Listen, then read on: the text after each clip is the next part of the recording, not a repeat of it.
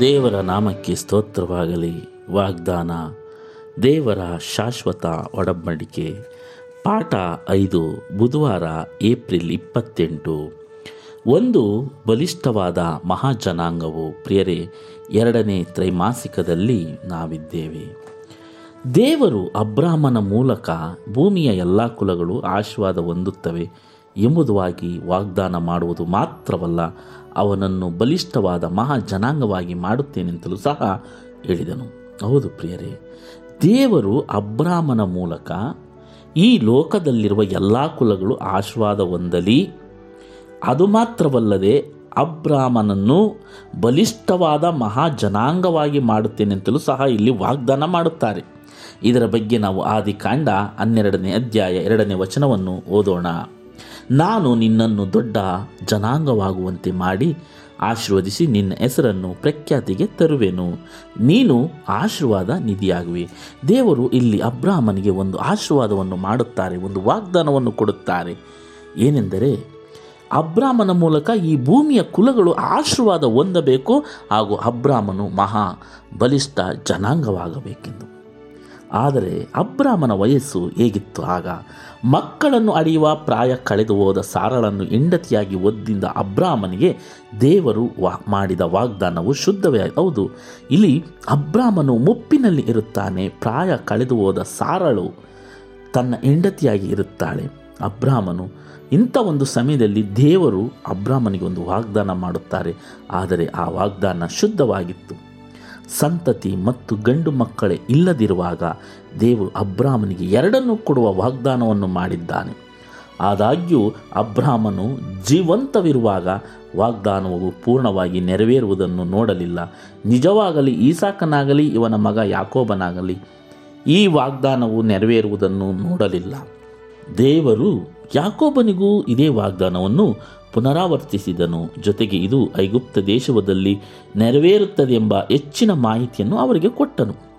ಇಲ್ಲಿ ಗಮನಿಸಬೇಕಾದ ವಿಷಯವೇನೆಂದರೆ, ಪ್ರಿಯರೇ, ದೇವರು ಅಬ್ರಾಹ್ಮನಿಗೆ ವಾಗ್ದಾನ ಮಾಡುತ್ತಾರೆ. ಅದೇ ರೀತಿ ಯಾಕೋಬನಿಗೂ ವಾಗ್ದಾನ ಮಾಡುತ್ತಾರೆ. ಯಾಕೋಬನಿಗೆ ವಾಗ್ದಾನ ಮಾಡಿದ್ದನ್ನು ನಾವು ಆದಿಕಾಂಡ ನಲವತ್ತಾರನೇ ಅಧ್ಯಾಯ ಮೂರನೇ ವಚನದಲ್ಲಿ ಓದಿದರೆ ನಮಗೆ ತಿಳಿಯುವುದು. ಆದರೆ, ಈ ವಾಗ್ದಾನವನ್ನು ಅಬ್ರಾಹ್ಮನಾಗಲಿ ಯಾಕೋಬನಾಗಲಿ ಈಸಾಕನಾಗಲಿ ನೋಡಲೇ ಇಲ್ಲ ಪ್ರಿಯರೇ.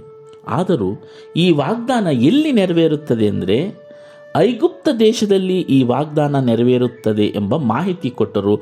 ಅದೇ ಪ್ರಕಾರ ಆ ದೇಶದಲ್ಲಿ ಮಹಾ ದೊಡ್ಡ ಬಲಿಷ್ಠ ಜನಾಂಗವಾಗಿ ಆದರು ಎಂಬುದನ್ನು ನಾವು ನೋಡಿದ್ದೇವೆ, ಕೇಳಿದ್ದೇವೆ, ಚರಿತ್ರೆಯಲ್ಲಿ ತಿಳಿದುಕೊಂಡಿದ್ದೇವೆ. ನಾವು ನಲವತ್ತಾರನೇ ಅಧ್ಯಾಯ ಮೂರನೇ ವಚನವನ್ನು ಓದಿದರೆ ಇಲ್ಲಿ ಯಾಕೊಬ್ಬನಿಗೂ ಸಹ ಇದೇ ವಾಗ್ದಾನವನ್ನು ದೇವರು ಕೊಡುತ್ತಾರೆ. ಅದಕ್ಕಾಗಿ ನಾನು ಓದುತ್ತೇನೆ. ನಾನು ನಿನ್ನ, ನಾನು ದೇವರು, ನಿನ್ನ ತಂದೆ ಆರಾಧಿಸಿದ ದೇವರು, ನೀನು ಗಟ್ಟ ಹಿಡಿದು ಎದರದೆ ಐಗುಪ್ತ ದೇಶಕ್ಕೆ ಹೋಗು, ಅಲ್ಲಿ ನಿನ್ನಿಂದ ಮಹಾ ಜನಾಂಗ ಉಂಟಾಗುವಂತೆ ಮಾಡುವೆನು. ನಾನೇ ನಿನ್ನೊಂದಿಗೆ ಐಗುಪ್ತಕ್ಕೆ ಬರುವೆನು. ಪ್ರಿಯರೇ, ಇಲ್ಲಿ ದೇವರು ಅಬ್ರಾಹ್ಮನ ಸಂತಾನದ ಮೂಲಕ ಒಂದು ವಿಶೇಷ ಜನಾಂಗವನ್ನು ಉಂಟು ಮಾಡ ಬಯಸಿದರು ಯಾಕೆ? ಇಲ್ಲಿ ಒಂದು ಪ್ರಶ್ನೆ. ದೇವರು ಅಬ್ರಾಹ್ಮನ ಸಂತಾನದ ಮೂಲಕ ಒಂದು ವಿಶೇಷವಾದ ಜನಾಂಗವನ್ನು ಉಂಟು ಮಾಡಬೇಕೆಂದು ಯಾಕೆ ದೇವರು ಆಸೆ ಪಡುತ್ತಾರೆ? ದೇವರಿಗೆ ಕೇವಲ ಮತ್ತೊಂದು ಜನಾಂಗದ ಮೂಲಕ ದೇಶವನ್ನು ಕಟ್ಟುವುದು ಬೇಕಾಗಿತ್ತಾ? ದೇವರಿಗೆ ಅಬ್ರಾಹ್ಮನ ಮುಖಾಂತರ ಇನ್ನೊಂದು ದೇಶವನ್ನು ಕಟ್ಟುವ ಅವಶ್ಯಕತೆ ಇತ್ತ? ಇದಕ್ಕಾಗಿ ನಾವು ಓದಬೇಕಾದ ಭಾಗ ವಿಮೋಚನಕಾಂಡ ಹತ್ತೊಂಬತ್ತನೇ ಅಧ್ಯಾಯ ಐದು ಆರು, ಏಷಾಯ ಅರುವತ್ತನೇ ಅಧ್ಯಾಯ ಒಂದರಿಂದ ಮೂರು, ಧರ್ಮೋಪದೇಶ ಕಾಂಡ ನಾಲ್ಕರಿಂದ, ನಾಲ್ಕನೇ ಅಧ್ಯಾಯ ಆರರಿಂದ ಎಂಟು. ಈ ವಚನಗಳನ್ನು ಓದಿದರೆ ನಮಗೆ ಯಾಕೆ ದೇವರು ಅಬ್ರಾಹ್ಮನನ್ನು ಈ ವಾಗ್ದಾನವನ್ನು ಕೊಟ್ಟು ಆರಿಸಿಕೊಂಡರು ಎಂಬುದನ್ನು ನಾವು ಅರ್ಥ ಮಾಡಿಕೊಳ್ಳಬಹುದು ಪ್ರಿಯರೇ. ನಾವು ಅದಕ್ಕಾಗಿ ಧರ್ಮೋಪದೇಶ ಕಾಂಡ ನಾಲ್ಕನೇ ಅಧ್ಯಾಯ ಆರು ಎಂಟನ್ನು ಓದೋಣ. ಇವುಗಳನ್ನು ಕೈಗೊಂಡು ಅನುಸರಿಸಿ, ಅನುಸರಿಸಿರಿ. ಅನುಸರಿಸಿದರೆ ಅನ್ಯ ಜನಗಳು ನಿಮ್ಮನ್ನು ಜ್ಞಾನಿಗಳು, ವಿವೇಕಿಗಳು ಎಂದು ತಿಳಿಯುವರು. ಅವರು ಈ ಆಜ್ಞೆಗಳ ವಿಷಯದಲ್ಲಿ ವರ್ತಮಾನವನ್ನು ಕೇಳಿ. ಈ ದೊಡ್ಡ ಜನಾಂಗವು ಜ್ಞಾನ, ವಿವೇಕವುಳ್ಳ ಜನಾಂಗ ಎಂದು ಮಾತನಾಡಿಕೊಳ್ಳುವರು. ನಾವು ನಮ್ಮ ದೇವರಾದ ಯಹೋವನಿಗೆ ಮರೆ ಇಡುವಾಗಲೆಲ್ಲ ಆತನು ಸಮೀಪವಾಗಿಯೇ ಇದ್ದಾನಲ್ಲ.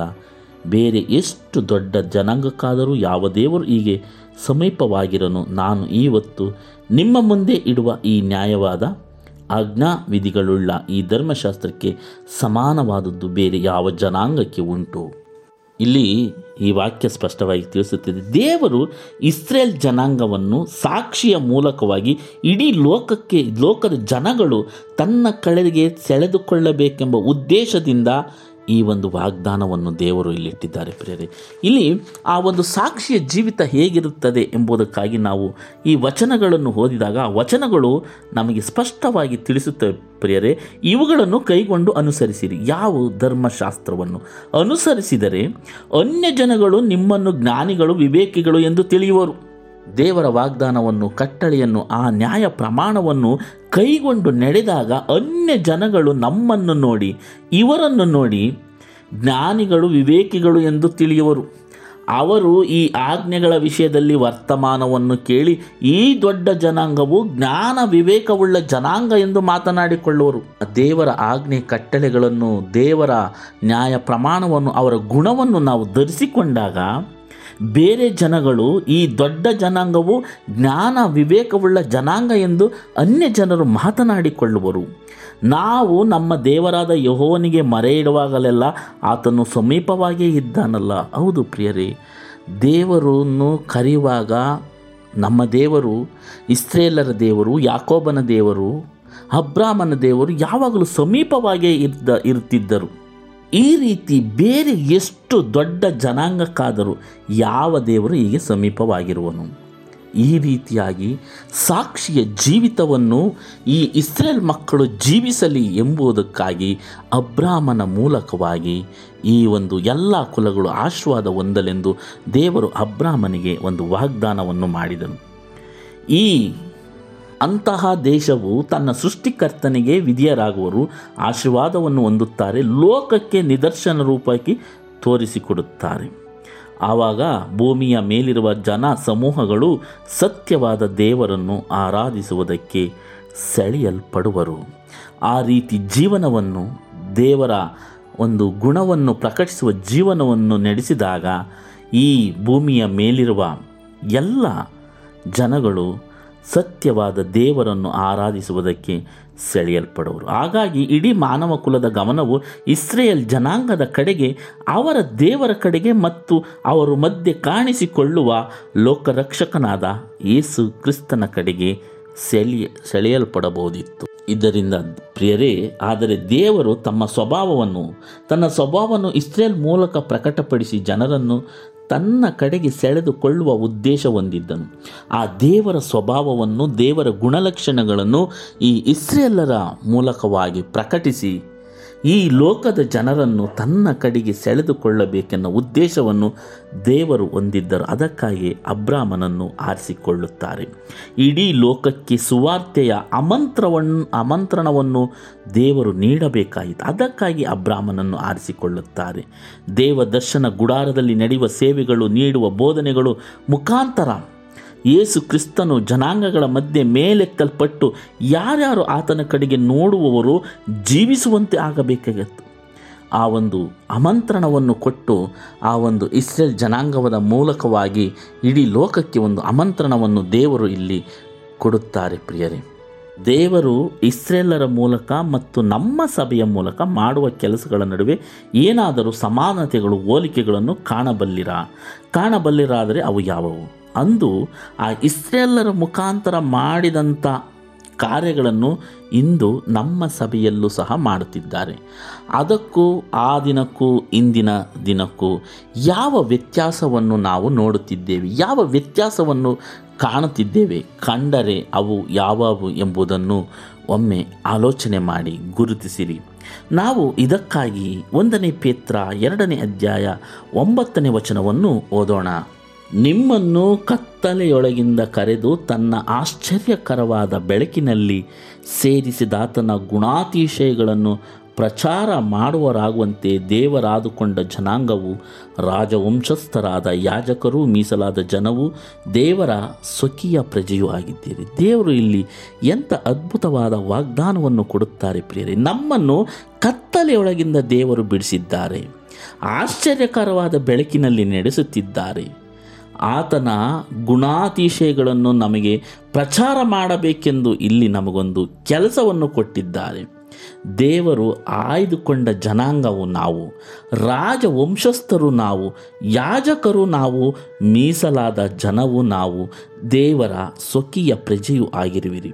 ಇಲ್ಲಿ ಎಷ್ಟೊಂದು ಅದ್ಭುತವಾದ ವಾಗ್ದಾನಗಳನ್ನು ನಮಗೆ ದೇವರು, ಅಂದಿನ ದಿನ ಇಸ್ರೇಲರು ಆ ದಿನದಲ್ಲಿ ಇಸ್ರೇಲರಿಗೆ ಕೊಟ್ಟ ವಾಗ್ದಾನವನ್ನು ಆತ್ಮಿಕ ಇಸ್ರೇಲರಾದ ಇವತ್ತು ನಮಗೂ ಸಹ ಈ ಒಂದು ವಾಗ್ದಾನವನ್ನು ಈ ಒಂದನೇ ಪೇತ್ರ ಎರಡನೇ ಅಧ್ಯಾಯ ಒಂಬತ್ತರಲ್ಲಿ ಹೇಳುವ ಪ್ರಕಾರ ನಮ್ಮನ್ನು ಆರಿಸಿಕೊಂಡಿದ್ದಾರೆ. ಅವರ ಗುಣಗಳನ್ನು ದೇವರ ಸ್ವಭಾವವನ್ನು ನಾವು ಪ್ರಕಟಿಸುವರಾಗಿ ಅನ್ಯ ಜನಗಳನ್ನು ರಕ್ಷಿಸುವ ಕಾರ್ಯದಲ್ಲಿ ನಾವು ಎಷ್ಟೊಂದು ನಿರತರಾಗಿದ್ದೇವೆ ಎಂಬುದನ್ನು ಯೋಚಿಸಬೇಕು ಪ್ರಿಯರಿ. ಇಲ್ಲಿ ಈ ಒಂದು ಅಬ್ರಾಹ್ಮನ ಮೂಲಕ ಆ ಸುವಾರ್ತೆ ನಮಗೆ ತಲುಪಿತು. ನಮ್ಮ ಮೂಲಕ ಈ ಸುವಾರ್ತೆ ಬೇರೆ ಯಾರಿಗೆ ತಲುಪುತ್ತದೆ ಎಂಬುದನ್ನು ನಾವು ಯೋಚಿಸಬೇಕು. ಆ ಮೂಲಕವಾಗಿ ಆದ ಒಂದು ಬಲಿಷ್ಠವಾದ ಮಹಾಜನಾಂಗವನ್ನು ನಾವು ಸೇರಿಸಲು ತಯಾರಾಗಿದ್ದೇವಾ ಎಂಬುದನ್ನು ಯೋಚಿಸಬೇಕಾಗುತ್ತೆ ಪ್ರಿಯರೇ. ದೇವರು ನಿಮ್ಮನ್ನು, ನಮ್ಮನ್ನು ವಿಶೇಷವಾಗಿ ಆಶ್ವಸಿಸುತ್ತಾರೆ ಮುಂದಿನ ಪಾಠದಲ್ಲಿ ಮತ್ತೆ ಭೇಟಿಯಾಗೋಣ. ಆಮೇನ್.